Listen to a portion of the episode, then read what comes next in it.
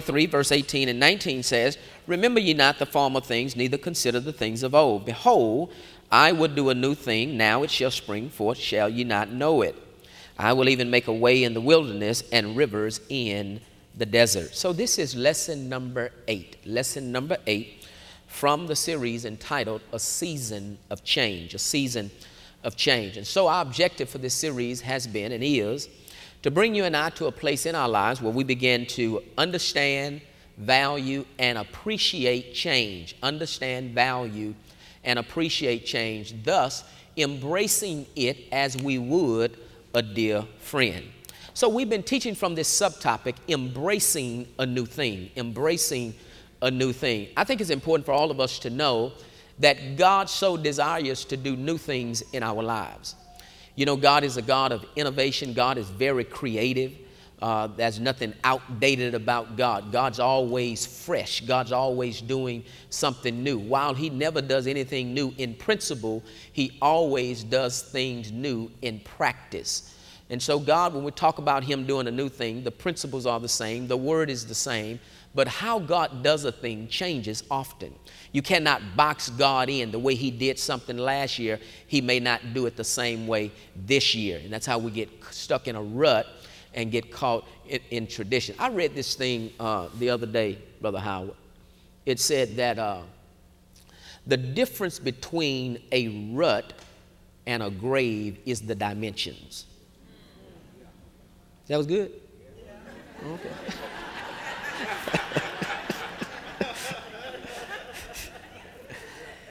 and then it said the only place where people are not progressing is in a cemetery. Was, was that good? That good? Okay, okay, okay. I just thought I, I, and I thought about you when I read that. So I, now, so uh, so we're talking about embracing a new thing. God wants to do something new in your life, something fresh. Your life is not over. Your life is not over. You still have plenty of living to do. There's still a lot of new things and creative things and fresh things and innovative things that God wants to do in your life. And it's important that we continue to just evolve and not get, not become commonplace, not settle for what is average in life and mediocre in life, but that we're always on the cutting edge. Say, I live on the cutting edge. Amen. Say, I live a spectacular life.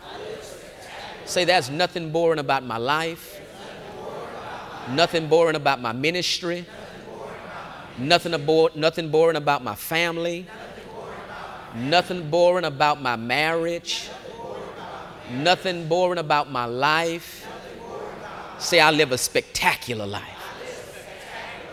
Amen. Glory to God. So, we've been talking about for the past several weeks enemies to keeping you and I from embracing the new thing. Enemies that keep us from doing that because God most definitely has something new for me, something fresh for me. But there are some enemies that keep me from embracing what God has for me. The failure to embrace a new thing is the decision to leave things as they are. The failure to embrace a new thing is the decision to leave things as they are. And how many times in our lives things have fallen apart because we've chosen to leave them as they are? Amen. Just kind of survive with things, just kind of tolerate things rather than causing something fresh to come out of it, rather than taking something to the next level. We just leave it as they are and they end up falling apart on us. Progress is always hindered when you reject change. Project, pro- progress, excuse me, progress is always hindered when you and I reject change. So the first enemy we said was mentally holding on to the past. Number two, mental denial that better is for you. Number three, refusal to accept responsibility for change. Number four, mental bondage to past failures. Number five is deception. We've been talking about deception the past two weeks. And so we said last week that there are four sources of deception, where deception comes from. We talked about satanic deception, we talked about societal deception. And we said in society there are two groups of people saints and sinners. Number three, we talked about situational deception, being deceived by my situation, my situation deceiving me to think that things are always going to be the way they are in my life. And then finally, number four, the fourth source, we talked about self deception, being deceived by oneself. Let's go back to Genesis chapter 12 and verse number 3. Genesis chapter 12 and verse number 3. And this is when God was talking to Abram, when he was talking to Abram before he changed his name to Abraham.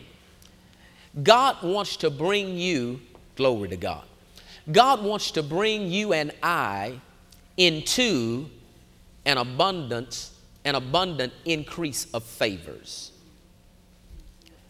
But that will not happen beyond my willingness to make some changes. Say, for me, there is an abundant increase of favors. Now, what does that mean? That everywhere I go, that God has already spoken to people and has strategically placed them, and, and they're waiting on my arrival. Glory to God.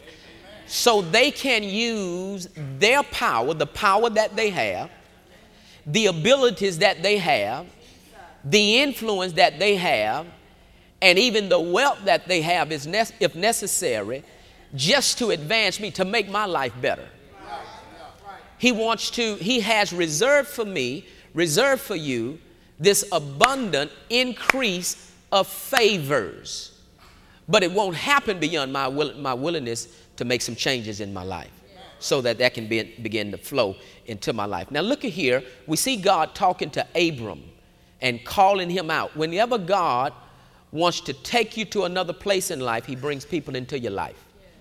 Whenever the enemy wants to destroy your life, he brings people into your life.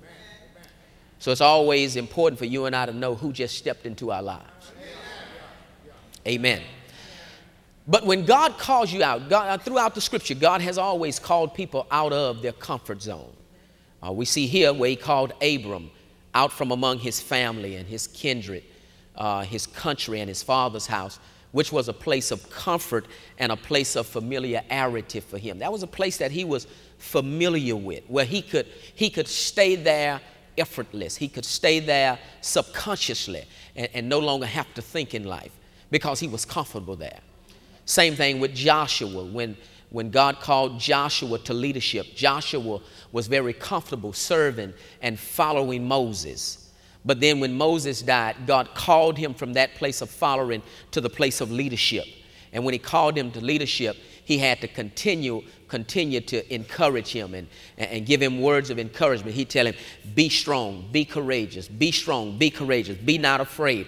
Only be thou strong, only be thou courageous, because he's calling him to a new place. And whenever we're called to a new place, we constantly need that, where we have to be encouraged in the new place, especially when we're trotting on new ground that we've never trotted on before.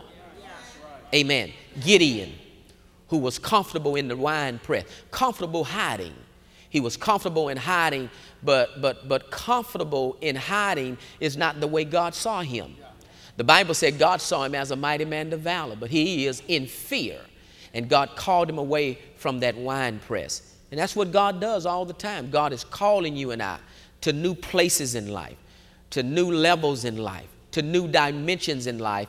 But if we're holding on to the past, holding on to places that we're comfortable in, we'll never move to the new place that God has for us. Amen? Amen? All right, if you look in verse number one, it says, Now the Lord had said unto Abram, Get thee out of thy country, from thy kindred, from thy father's house, unto a land that I will show thee, and I will make of thee a great nation. I'll bless you.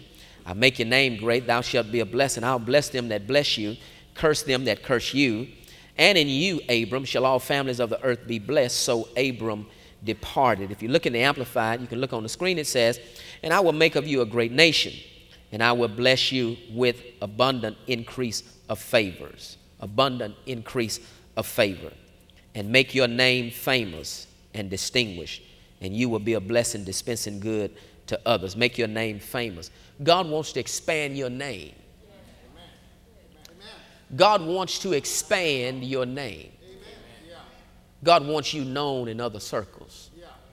But see, you can't be known in other circles if you won't leave the circle where you are. Amen. See, he'll make your name great. He'll make your name great. He'll, he'll bring you in, into a new circle, bring you into a new circle, and introduce you to new people. And among those people, he makes your name great. Yeah. That people will remember your name.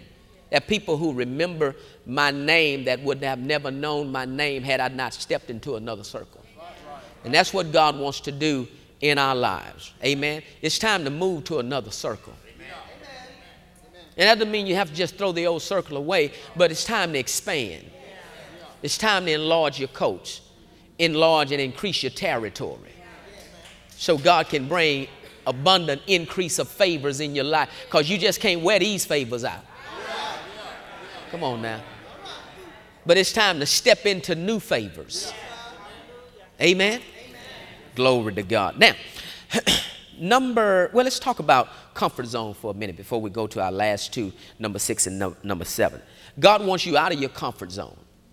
Tell the person that you say, God wants you out of your comfort zone.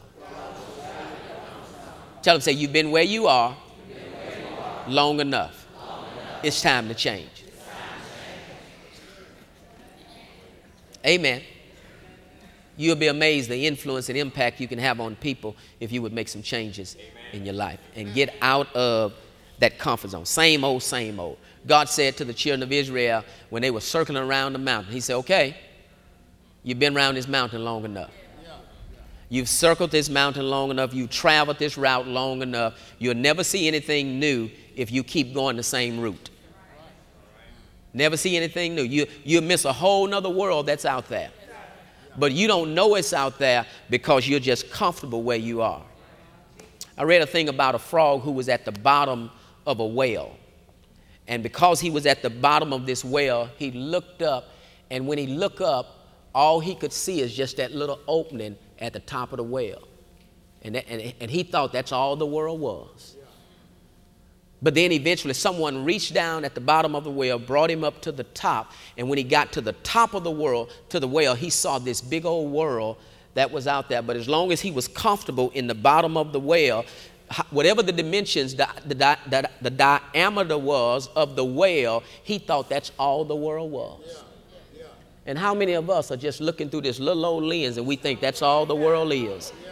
Because we're comfortable. But when we begin to step out of our comfort zone and get out front, we begin to see, wow, it's a whole nother world out here. There's a whole nother world out there.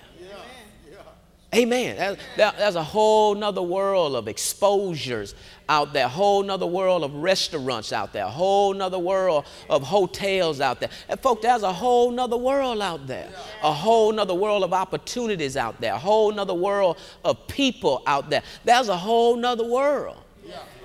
But if you just limit the world to your surroundings and limit the world to your environment, you're going to be robbed of what God has for you.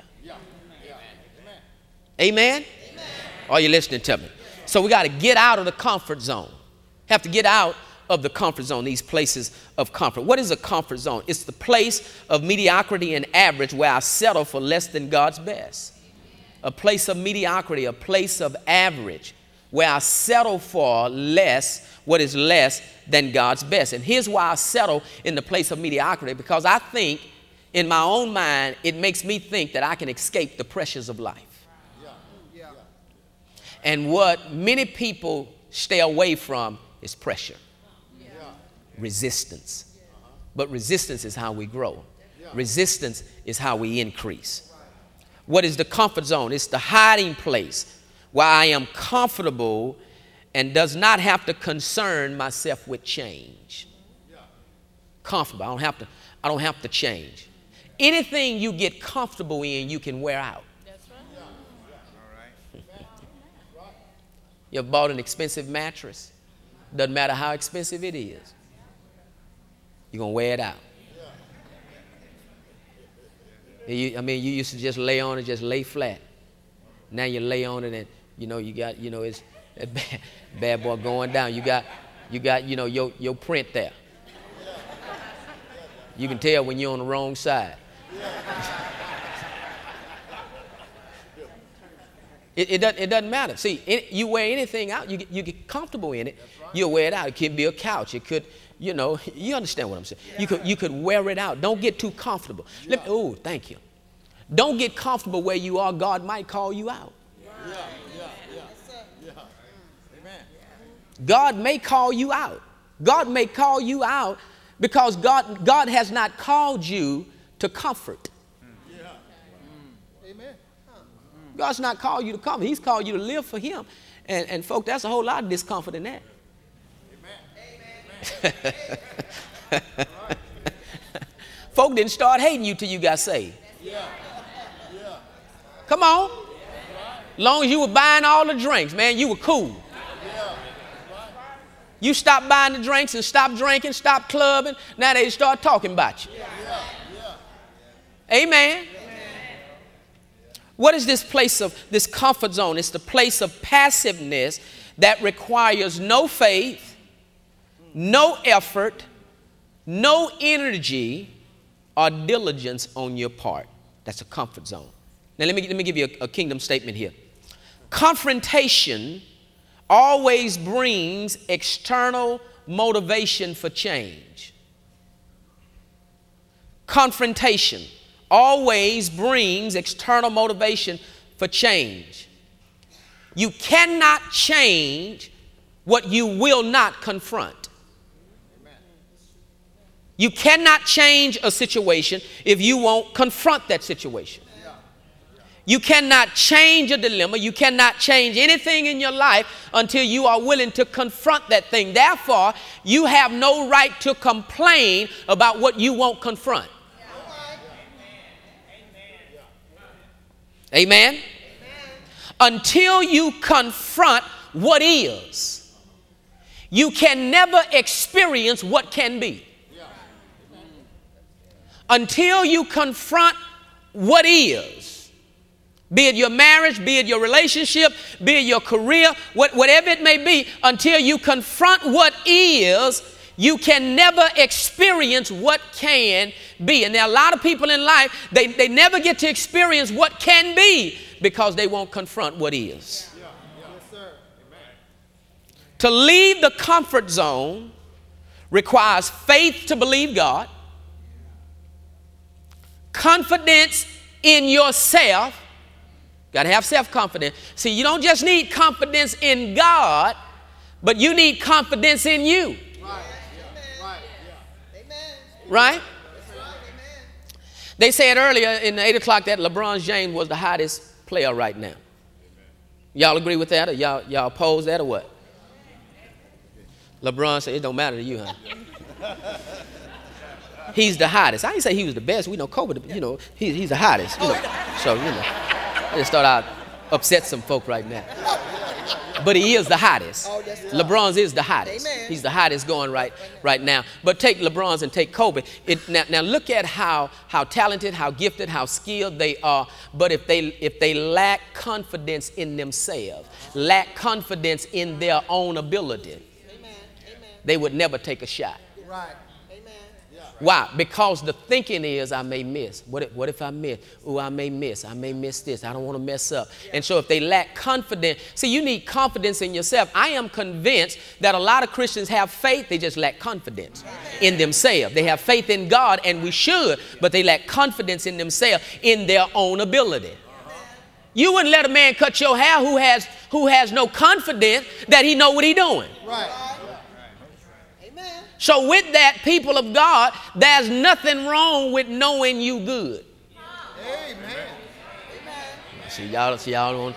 Ah, see, see, you don't see. If you brought a, um, um, you wanted to make some changes in your home, you want to remodel some things, and uh, you brought a contractor in. You heard he was good. And you've seen some of his work too. And you brought him in and talked to him. You showed him what you want. And you asked him, you said, now, now can, can you do? Well, you know, we see what the Lord say.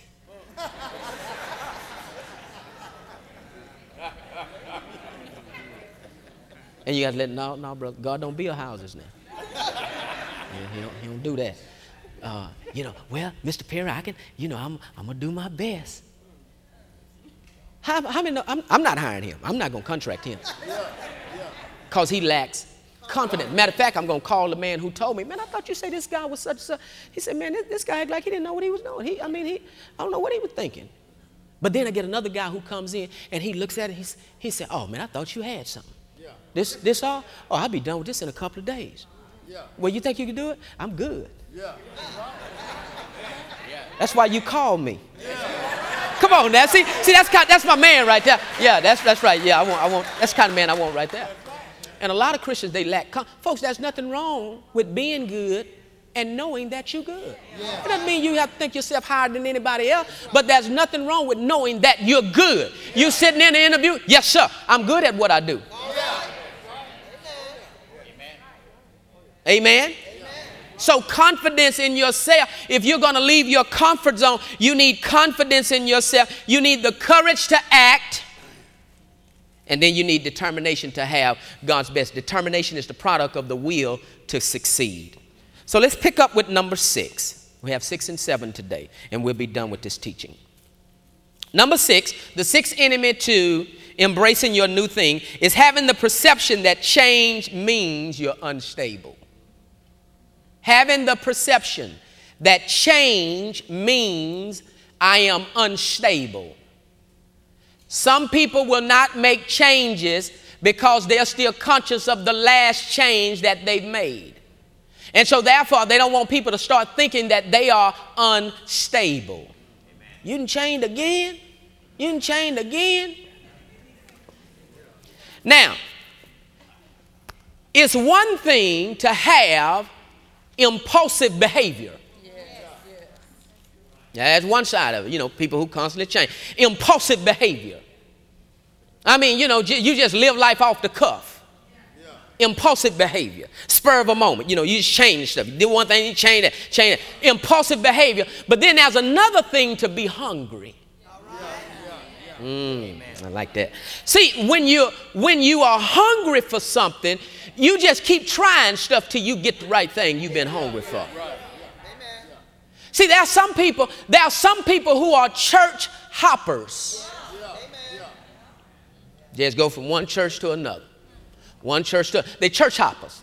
But then there are other folk who just hungry. And, and, they don't they don't know what it is. Matter of fact, it makes them uncomfortable to have to leave a church but then they know that they're hungry for something, and so they just moving around until they find what. Oh, that's it right. That's it right there. You know how it is when you find what you've been looking for. That's hungry. That's hungry. You go to a restaurant and man, you, you sit down and you look over the menu and you, you get this and know, that ain't that ain't what I want. That, that ain't, that ain't, that ain't, I mean, it's okay, but that, that, ain't, that ain't what I had taste for. That's not what I'm, what I'm hungry for. You go in a bookstore and you, you spend hours in a bookstore. Sometimes I can be in a bookstore and just, just looking. I don't, I don't even know what I'm looking for, but I, I know it when I find it. And they be, sir, can I help you? N- not right now. I'm, I'm just looking right now. You can't help me right now. That's because I'm, I'm hungry for something. I don't know what it is, but when I get that book, that's the one right there. And, and you just spend an hour in the bookstore and come out with one book. And people who don't understand hunger, they'll say, That's all you got in one book? And you've been in there for an hour? You don't understand hunger. And there are some people who are just hungry, and so they will make changes because they're looking for something.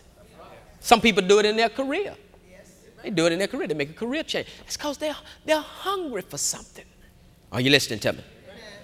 Now, there is a difference between and we'll talk about these three indecisiveness, instability, and flexibility. Indecisiveness. Indecisiveness is the inability to make a decision. Now, you need to make a decision. Your life is on hold until you make a decision. Go to 1 Kings chapter 18. So, as a leader, one of the things that makes you, one of the, one of the, uh, uh, the things that make you a leader is your ability to make decisions. Amen. If you're going to be in leadership, you have to, you know, brothers, you brothers who lead in the family, you got to make a decision.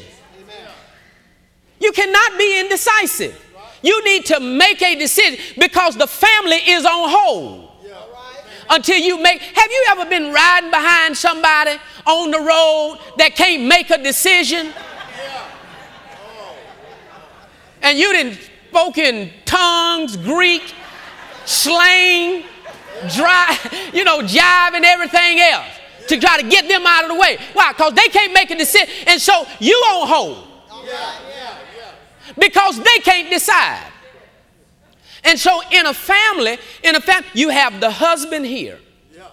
You have the wife behind him. You have the children behind them. And so they waiting on daddy to make a decision. Because he's the leader. Now, unfortunately, what happens in some families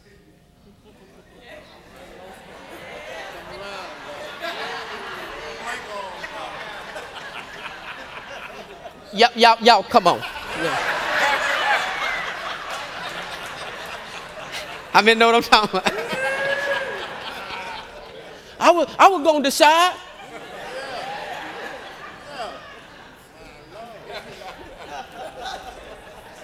Indecisiveness. Yeah. First King, you got to make up your mind what you're going to do. Yeah. Cook or get out the kitchen. Just can't, you know, you got to do something. 1821. And Elijah came unto all the people and said, How long halt ye between two opinions? Yeah. How long? Yeah. We with you, baby. What, what you, what you, what you, baby, I'm with you. What you, what you gonna do? Oh, I'm, I'm thinking. thinking yesterday, thinking last week. You're still thinking. He says, How long halt ye between two opinions? If the Lord be God, I mean, uh, you know, follow him. If, if Baal, then let's follow him. If, if we're going to go, we're going to go. If we're not going to go, we're not going to go. Just make a decision. I need to let the folk know something. Yeah. Right. Amen. Yeah. Well, you just tell them to wait. Yeah. Right. See, that's the problem. I'm the one talking to them folk. I don't like telling them folk, we got to wait. Yeah. yeah. Right. Make a decision. Mm-hmm. Make a decision about your career. Make a decision about what school you're going to attend make a decision. You cannot just see you miss opportunities when you delay making decisions. Yeah. Amen. You have to make decisions. You, you do your due diligence, you count the cost, but at the end of the day, now you need to make a decision. How, how long you gonna count it up? Yeah. It keeps adding up to the same thing. We have to make a decision. Amen. It's called indecisiveness. Yes. He says, How long halt you between two opinions? Look what the message Bible said. The message Bible says, Elijah challenged the people, How long are you going to sit on the fence? If God be the real God, follow him. But if it's Baal, then follow him. Look at the last part of that. Make up your mind. Yeah. Make up your mind. What are we going to do? Make up your mind. That's indecisiveness. Look at Joshua chapter 18. Joshua chapter 18. And we see Joshua, now, you know, that's Elijah, but now let's look at Joshua. You know, he, you know, God's people, sometimes we have problem making decisions. Sometimes we don't make decisions because of our own inferiorities, because of our own insecurities. We, we, we want to be accepted. We don't want people to be upset with us. We're trying to please people. And so we're on this emotional roller coaster knowing what decision we, we need to make. And sometimes in our heart, we've already made the decision, we just hadn't voiced it yet. Amen. Amen. Sometimes you can be trying to protect a relationship God's trying to sever. But you won't make a decision because you don't want to hurt anybody's feelings. Folks, you're not responsible for people's feelings. People are responsible for their own feelings. That doesn't mean you be rude to them, anything like that, but you need to make a decision. Amen. Amen. Amen. Look at verse 2. And there remained among the children of Israel seven tribes which had not yet received their inheritance. And Joshua said unto the children of Israel, Look, how long are ye slack to go to possess the land? The land is there, it's for you, it's been given to you by your father. How long are you going to be slack to go in and go get it? How long are you going to be slack to move your family ahead? How long are you going to be slack to make the decisions that you need to make? How long are you going to be slack? That word slack, it means slow in moving. Right. How long are you going to be slow in moving? How long are you going to be not busy? How long are you just going to be living loose? How long are you going to be slothful? So, how long are you going to be slow of heart? How long? So, he's dealing with indecisiveness, being indecisive. You have to make a decision. Amen? Decisions are, and decisions are very critical, folks. Decisions are life, they're, they're, they're, they're, they are, they are life changing, long lasting. Decisions are. One decision, you can th- people will throw their lives away with one decision. You can throw away everything you've built with one decision. So we understand that decisions are important, but folks, decisions have to be made. They have to be made. You count the cost, you make the decision, you believe God for the best result. Amen? There's never going to be just everybody who likes your decision. Somebody's always going to disagree with the decision that you made. But you have to make your decisions. All right? Let's talk about instability. Instability is the lack of follow through to commit to a decision once it's made, okay? You've made the decision, but, but you won't follow through on it. You won't commit to it. That's instability. James chapter 1, verse 8 says that a double minded man is unstable in all of his ways. Know this when you're double minded, you will automatically be double tongued. Double tongued. When you're double minded, you'll be double tongued. That we can listen to you talk, but because you are double minded and you are double tongued, even when you gave your spiel, we still don't know where you stand. because you're double minded. And so, what you've done, you've left yourself open. You've left yourself open and you kept a door open so that if you don't like the resistance or if you don't like the pressure that comes from this shore, then you sneak out through the back door. That's the path of least resistance. So you don't just definitely say, This is what I'm going to do, because you're trying to save yourself. See, that's instability. That's, that's unstable. That's being unstable. That's being double minded. Let your yay be yay, let your nay be nay. But you can't be in the middle. You can't ride in the middle of the road. You're going in town or you're going out of town. But you have to make a decision. Amen. Person next to you say, make a decision. Number, the third word is flexibility. I like flexibility. Flexibility. Flexibility is having made a decision, listen carefully, then become aware of the change in people, environment, or circumstances. Therefore, I recognize the need for a different strategy, a different method, a different approach, or a different person. In other words, I've made a decision. That's why you don't marry methods. You don't marry methods because you may have to change. Yeah, yeah. Amen. Amen. That you've entered into an agreement or a contract with someone. And based on the agreement or the contract, you've committed to A, B, and C. Yeah. Then you found out you've been deceived. So now I need to make a change. Yeah. Well, you gave your word. I gave my word to the information you presented. You deceived me. So now I need to be flexible. I need to be flexible so that I can make another decision. That if, they, if something changes, I may need a new method. Yeah. I may need a new strategy. Or I may need a new person altogether. Yeah. Yeah. See, that's flexibility. And you want to remain flexible. You don't want to lock yourself in, but you want to remain flexible so that you can make some other decisions if you need to make some other decisions. Somebody's selling you a car, you gave them your word, you're going to buy the car, and you show up with the money to get the car from them, but then they lied to you about the car. You don't just buy the car. No, I need to change the decision that I've made because you presented something false to me. So now I'm flexible. I'm flexible. Are you listening to me? You have to be flexible. So flexibility. And so when you're flexible, ah, you, can't make up your mind. I can make up my mind. But I'm flexible. And you have to remain flexible. If not, you're going to lock yourself in. People will always take advantage of you because they know you're not flexible. And you got to remain, you got to remain, remain flexible. Have you ever promised your kids something? And something changed? Like a grade on a report card? Mom, you said you were going to take me. Yep. That's before you brought this. See, I didn't have this information. I got new information. You come on, you you you been you know you know how it is. Attorney knows how it is. You know when you get new information. Oh, we changing our plea. We got new information. So now we got new information. We got we got a whole different set of grades right here. Yeah. Well, you said you yeah. That's for you. You remember you remember you rolled your eyes the other day.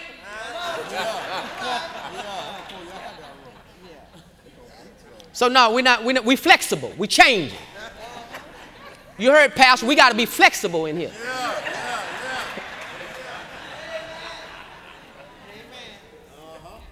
Flexibility. Now let's deal with this last, this last uh, enemy. And I think a lot of people with this last enemy, which is inferior thinking. Inferior thinking. Inferior thinking is most definitely an enemy that keeps you from embracing a new thing. You can never have faith to win until you rid yourself of the fear of losing. Yeah. When you're inferior, you always think you're going to lose.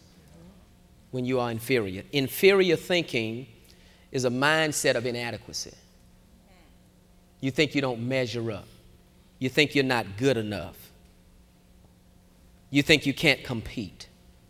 It's a mindset that makes you feel powerless, a mindset that makes you feel that you are insignificant because you may be different or because you don't look like someone else or because you know maybe, maybe you don't have the training or the education or the learning that someone else possesses and so therefore you feel that you are inferior and inferior thinking will keep you from embracing the new thing that god wants to bring into your life when you are inferior you remain average and commonplace. When you are inferior, you cannot achieve, you will not advance, and you always refuse opportunities for better when you are inferior. Amen. And there's some people in here uh, are listening to this CD, and, and I believe that there are opportunities that you have allowed to go by you because you saw yourself as being inferior. Amen. Better was presented to you, Better was handed to you, but you walked away from it because you saw yourself as being inferior. You thought you didn't belong, or you thought they were too far advanced than you, so much more advanced than you were, so you always stayed back and you know and, and called it shy. Yeah. Yeah. Folks, shy is a form of fear. That's all shy. Shy is a form of fear. That's not that, that's intimidation. That's intimidating. That's, that's not you. God has not given you the spirit of timidity, the spirit of fear, but a power, love, and a sound mind or self discipline. And you have to discipline yourself and discipline your soul, control your thinking so you don't think you're inferior to everybody else. Amen. Some communities you think you don't belong in. Amen. Amen or some people you think you don't, you don't belong in that circle because you are inferior. Or some things that's been presented to you, some opportunity, but you walk away from them because you are inferior. Inferiority. Now, you don't go to the extreme and get to operate in superiority. To where you think you're better than everybody else. There's a balance with that, and you got to know where you fit in. Amen. You got to know where you are. You got to know, oh, yeah, I belong. Oh, yeah, God's gifted me too. Oh, yeah, I'm, I'm talented. Yeah. Amen? Amen? Now, let's look at this. Turn in your Bibles to Numbers chapter 13. The children of Israel, here they are, they, they refuse to go into the land flowing with milk and honey. This phrase, uh, land flowing with milk and honey, is mentioned over 19 times in the scriptures where God promised to bring the children into the land flowing with milk and honey. And in the Hebrew, this, this, this phrase, land flowing with milk and honey, means place of sweet abundance. And so here God is desiring to bring them, just as today He's desiring to bring you and I into a place of our lives of sweet abundance. Jesus said, I come that you may have life and that you may have it what? More abundantly. The Amplified said, I came that you may have and enjoy life. You're supposed to be enjoying life. But see, when you are inferior, you don't even think you're supposed to enjoy life. Now, you're going to have challenges. That doesn't mean that life is not going to present challenges and problems and obstacles and mountains. We understand all of that. We know that's a part of life. That's, that's one good way of knowing you in this world problem. For those of you who live in the spirit, you know, I know you don't have problem, but those of us who live here in this world, we got problems. But my problems don't stop me from enjoying life. You still have to enjoy life despite the problems that you have. That's what your faith is for, so you can overcome the problems that you have. But you don't stop living because you got problems. No, you live despite your problems. Are you listening to me? So you're going to have them. You're going to have situations and difficulties in life, and those who really enjoy life are those who overcome the problems that they have. Right. They don't let their problems dictate to them. Right. Amen. Amen. I know people happy who who mortgage behind, and boy, they just they enjoying life, man. Yeah. Boy, I'm telling you, this this the life here, man. God is good.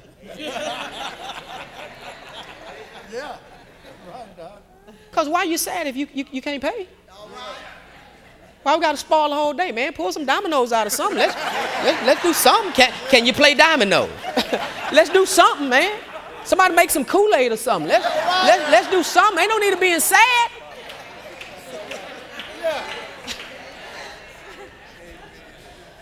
Got to learn to enjoy life. Yeah. Make the most out of life. Get the most out of life. Live it to the full, in abundance, to the full, till it starts overflowing in your life. Your cup ought to be running over. This guy, they said this guy, somebody, you know, they repossessed his car. They repossessed his car, and, and so he did, you know, when they pulled, they pulled up in the front, you know, folk watching and all that. They saw him pull it up. So he came outside. He said, Yeah. And y'all don't bring it back till y'all get it working right.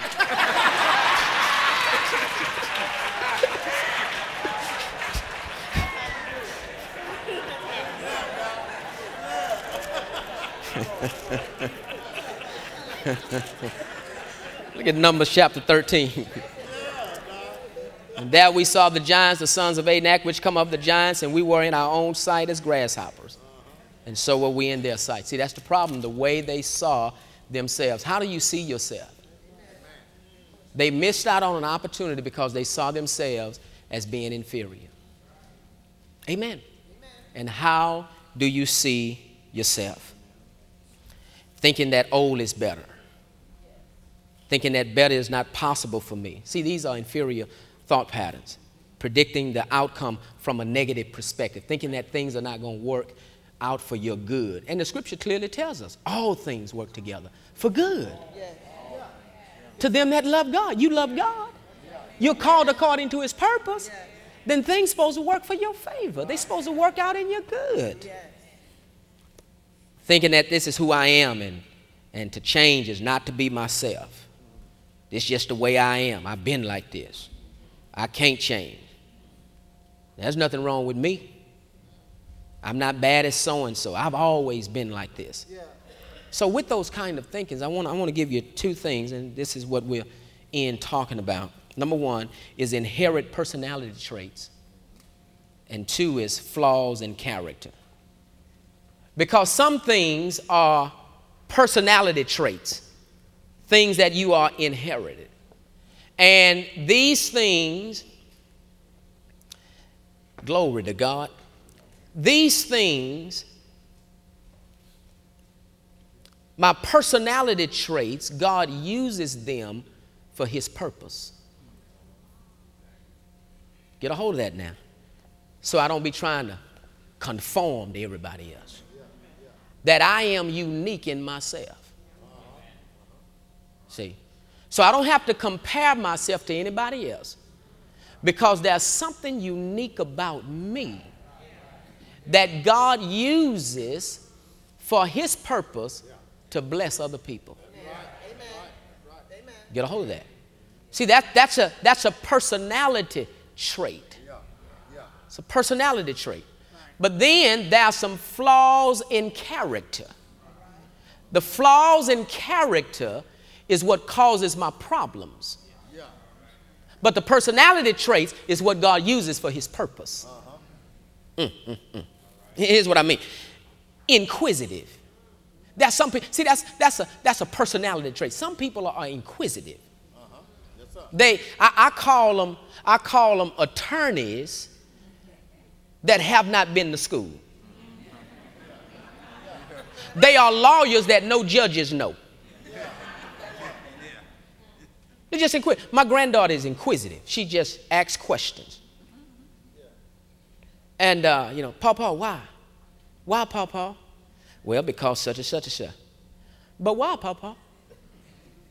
Because such and such and such. And what that mean, Papa?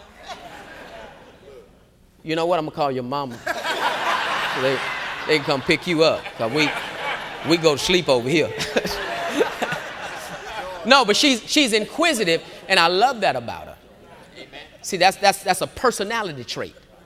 That's a personality trait. Another personality trait is talkative. Some people just just talk. You know them. Now don't be looking at the third row. Don't be that, don't be doing that. Don't be messing with folk on the third row. But some people are just talkative. They just they just talk. They just will not be quiet. They they just and they don't mean no harm. But that's but that's them. Yeah. That's them, man. I mean, if you if you take them out, carve them out of your life, some of you your life would be bland. Your life would be boring. You you gotta call him. If you're gonna have a party, man, call him. He need to be over here. Come on, you know people like that. They are the life of the party. And folks, sit, we sitting around without them, ain't nobody saying nothing.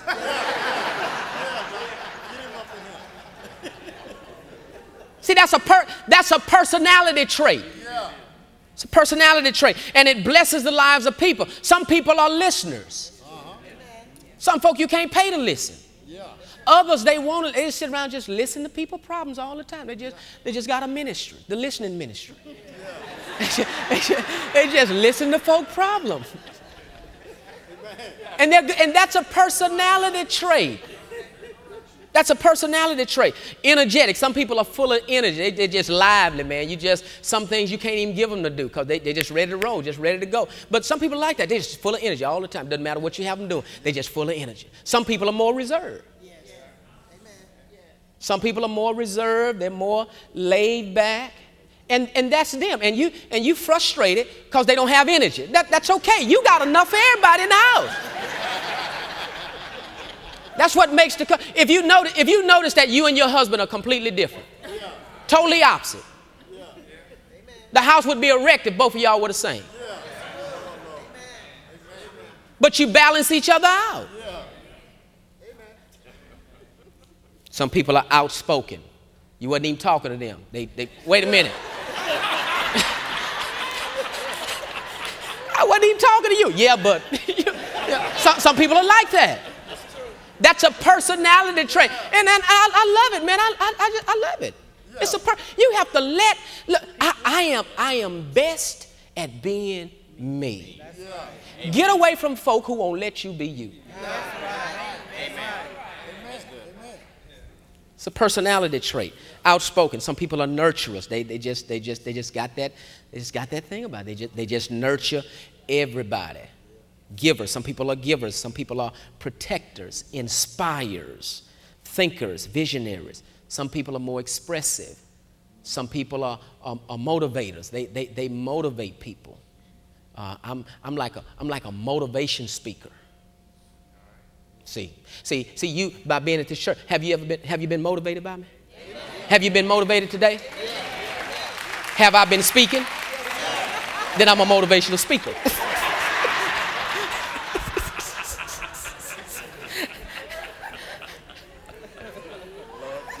See, that's just a personality trait. See, that my personality is I'm very humorous. I like to have fun. It's all in my teaching. Even when, when I'm teaching, you know, people, you know, when people get my CDs and things, they say, Oh, I like your pastor, you know, such, such, such. He, he teach that word. Boy, he funny, though. He funny. Some folks say more about that than they say about the lesson. Your, pastor, your pastor funny. But see, see, that's me. I ain't gonna walk around just be, you know, just, just serious, just that's not me. See, that ain't that ain't my flow. I, I can't have no swagger with that. I gotta have swagger with my stuff. I can't I can't have no swagger with that. See, that's just that's just not me. That person next to say, say you can eliminate a lot of frustration if you just learn to be you. Now let's talk about these flaws in character, things that are not you that you've been passing off as being you. Because personality, because flaws in character is learned behavior. Flaws in character is learned behavior, stuff you need to learn to change. And here's some of them stubbornness. See, that ain't that's not you. You've learned to be that. And you can unlearn stubbornness. Stubbornness is as idolatry. Stubborn. You know, just, uh, just me. No, no, that's not you. That is not a character trait. That's something you need to learn, you need to unlearn stubbornness. That's a flaw in character. Impulsiveness. That's not you. That is a flaw in character. Abusive behavior. Abusive behavior is not you. Abusive behavior is a flaw in your character that needs to be corrected. Just can't be abusive. Selfish, being selfish. That's not just who you are. That is a flaw in your character and it needs to change. You're frustrating the whole house with your selfishness. Frustrate a whole ministry because you're selfish. Are you listening to me? Manipulative. Always trying to get over. Always trying to deceive. Always trying to take advantage of other people. You need to change that. That's, that's not who you are. That is a flaw in your character. Always trying to beat the system. Always trying to manipulate something. That's just me, man. I, I know how to get by. No, you're just manipulative. That's not you. That's deception, controlling just, just have to control. Just have, you don't even know how to function if you're not in control. That's a character flaw that you need to change. Being rude to people, you know, that rudeness. Rudeness is not who you are. That's just me. I get folks straight right on the spot. That, that, ain't, that ain't you. That's stupid. I mean, I'm sorry.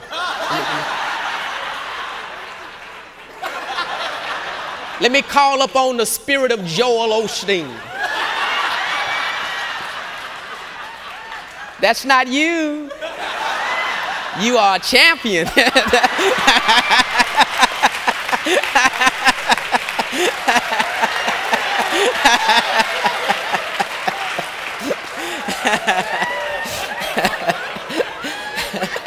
Boy, that was that, that was that north side coming up in me, man.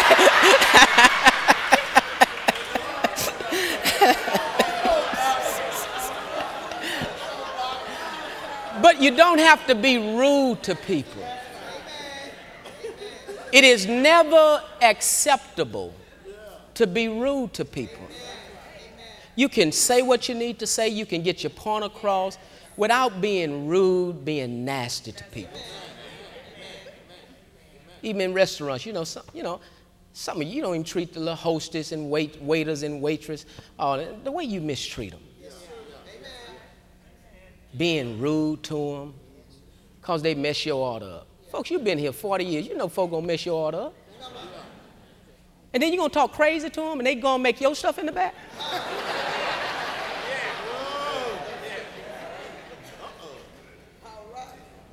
Man, you be tasting spice, you be like, oh, where that come from? you don't want to know. but you can't, you can't be rude to people. You can't be rude to people. And listen to me, you can't be rude to people because you know them. That's right. Amen. It's unacceptable being rude to people, being disrespectful and embarrassing people. You can't do that. That's not God. Amen? And so you can get your points across and say what you want to say and mean what you're saying. You can be firm about it without being rude to people and embarrassing people. Especially, you know, some of you wives who embarrass your husbands in public. That's a bad, that's a bad thing. Because the Bible says it's like rottenness in his bone. It's, it's like a cancer that eats away at the love of your husband for you when you embarrass him in front of people. Talk to him like he's some child. Sitting in the car blowing the horn.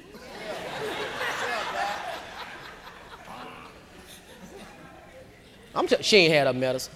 Yeah, that's all. Man, y'all pray for my wife, man. We believe in God for a healing.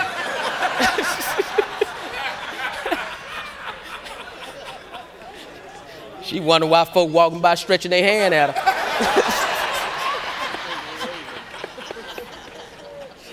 but don't, you know, embarrassing your husband.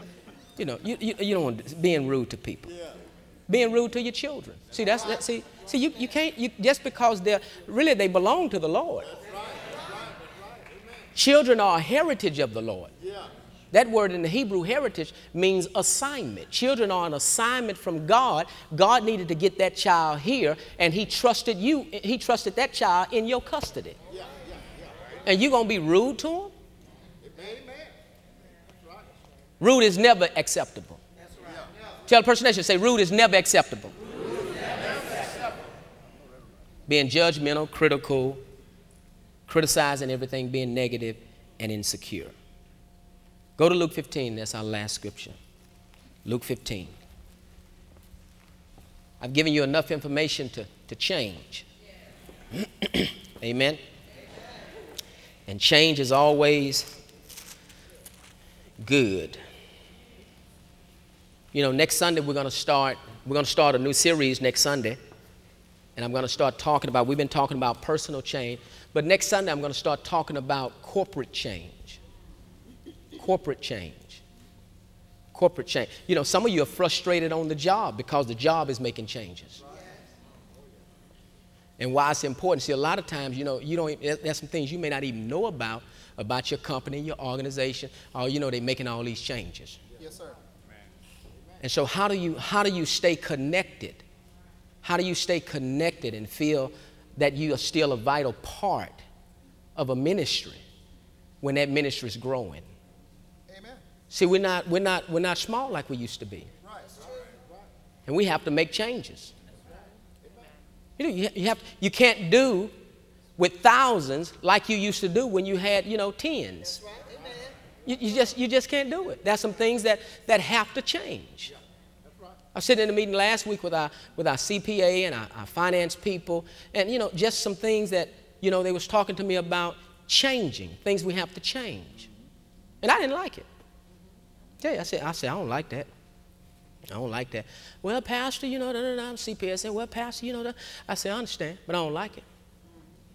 But you don't have to like change to change. That's right, amen. That's right, amen. amen. Amen. But but you you you gonna if, if you keep doing what you're doing the way you're doing it, it's, it's, it's gonna keep, keep keep creating problems. Yeah. You're gonna, you're gonna have to change. Amen. So we're gonna talk about it. You know, when you you know some because some people like a small church which in and of itself is a form of selfishness. Because you're saying you don't want nobody to get saved, you just you just want who it is right now. You don't want nobody to get saved. You don't want nobody else coming getting the word. I just like it. I like a, I like a family church. I like a small church.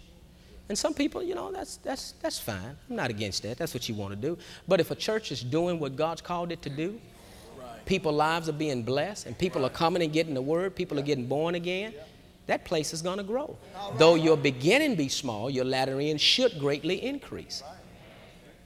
So what do you what do you do? Because we're in a situation now. We, we used to know everybody. All right. Yeah. We was at a function last night, and a lady said, "Hey, Pastor Perry, I'm one of your members." So okay, praise the Lord. you know, I wasn't gonna lie and say I thought I knew you recognized you from somewhere, but no, I, I didn't. I didn't know who she was. Amen. I didn't. I need a pastor that know me. Well, you just raise up and cause a disturbance, and I get your name, and I know you. you know, you know.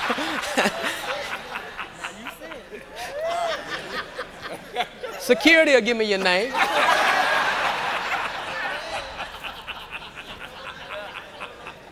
And I understand, and that's why my wife and I, at the end of every service, we sit right here.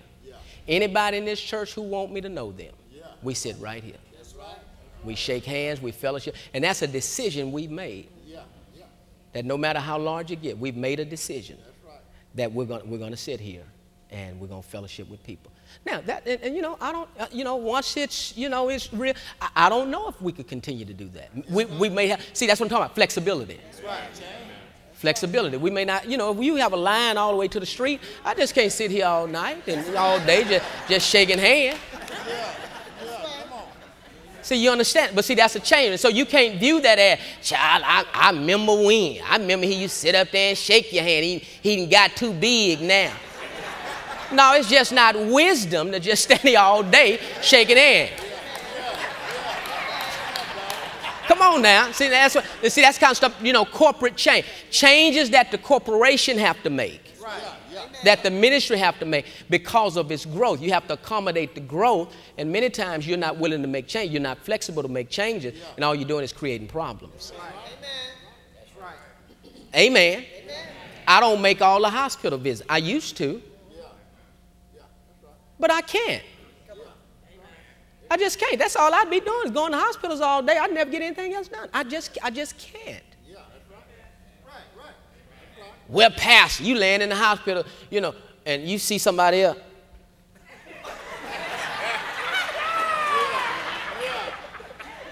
Where Ray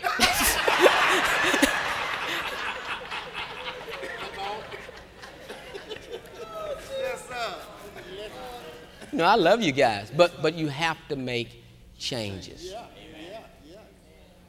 We had two weddings yesterday. I went to do one, and I had another minister do another one.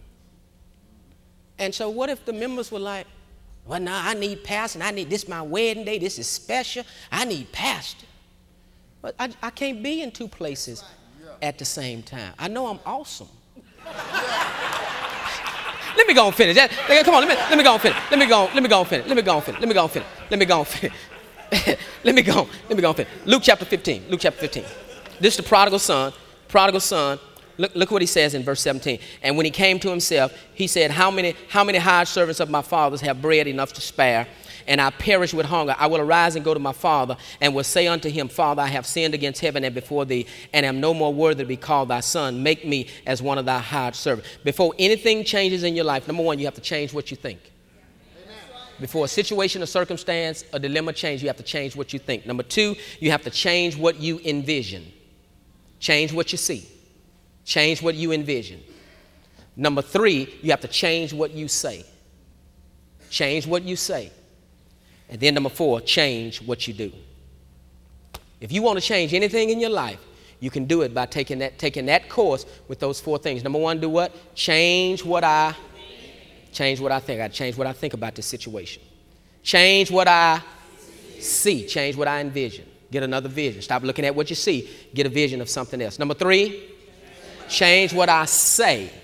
Stop speaking the situation and start calling the thing that be not as though it were. You have to change what you say. And number four, do what? Change what you change what you do. If you keep doing the same thing, you're going to keep having the same thing. So you have to change what you do. Come on, let's give the Lord a hand clap praise.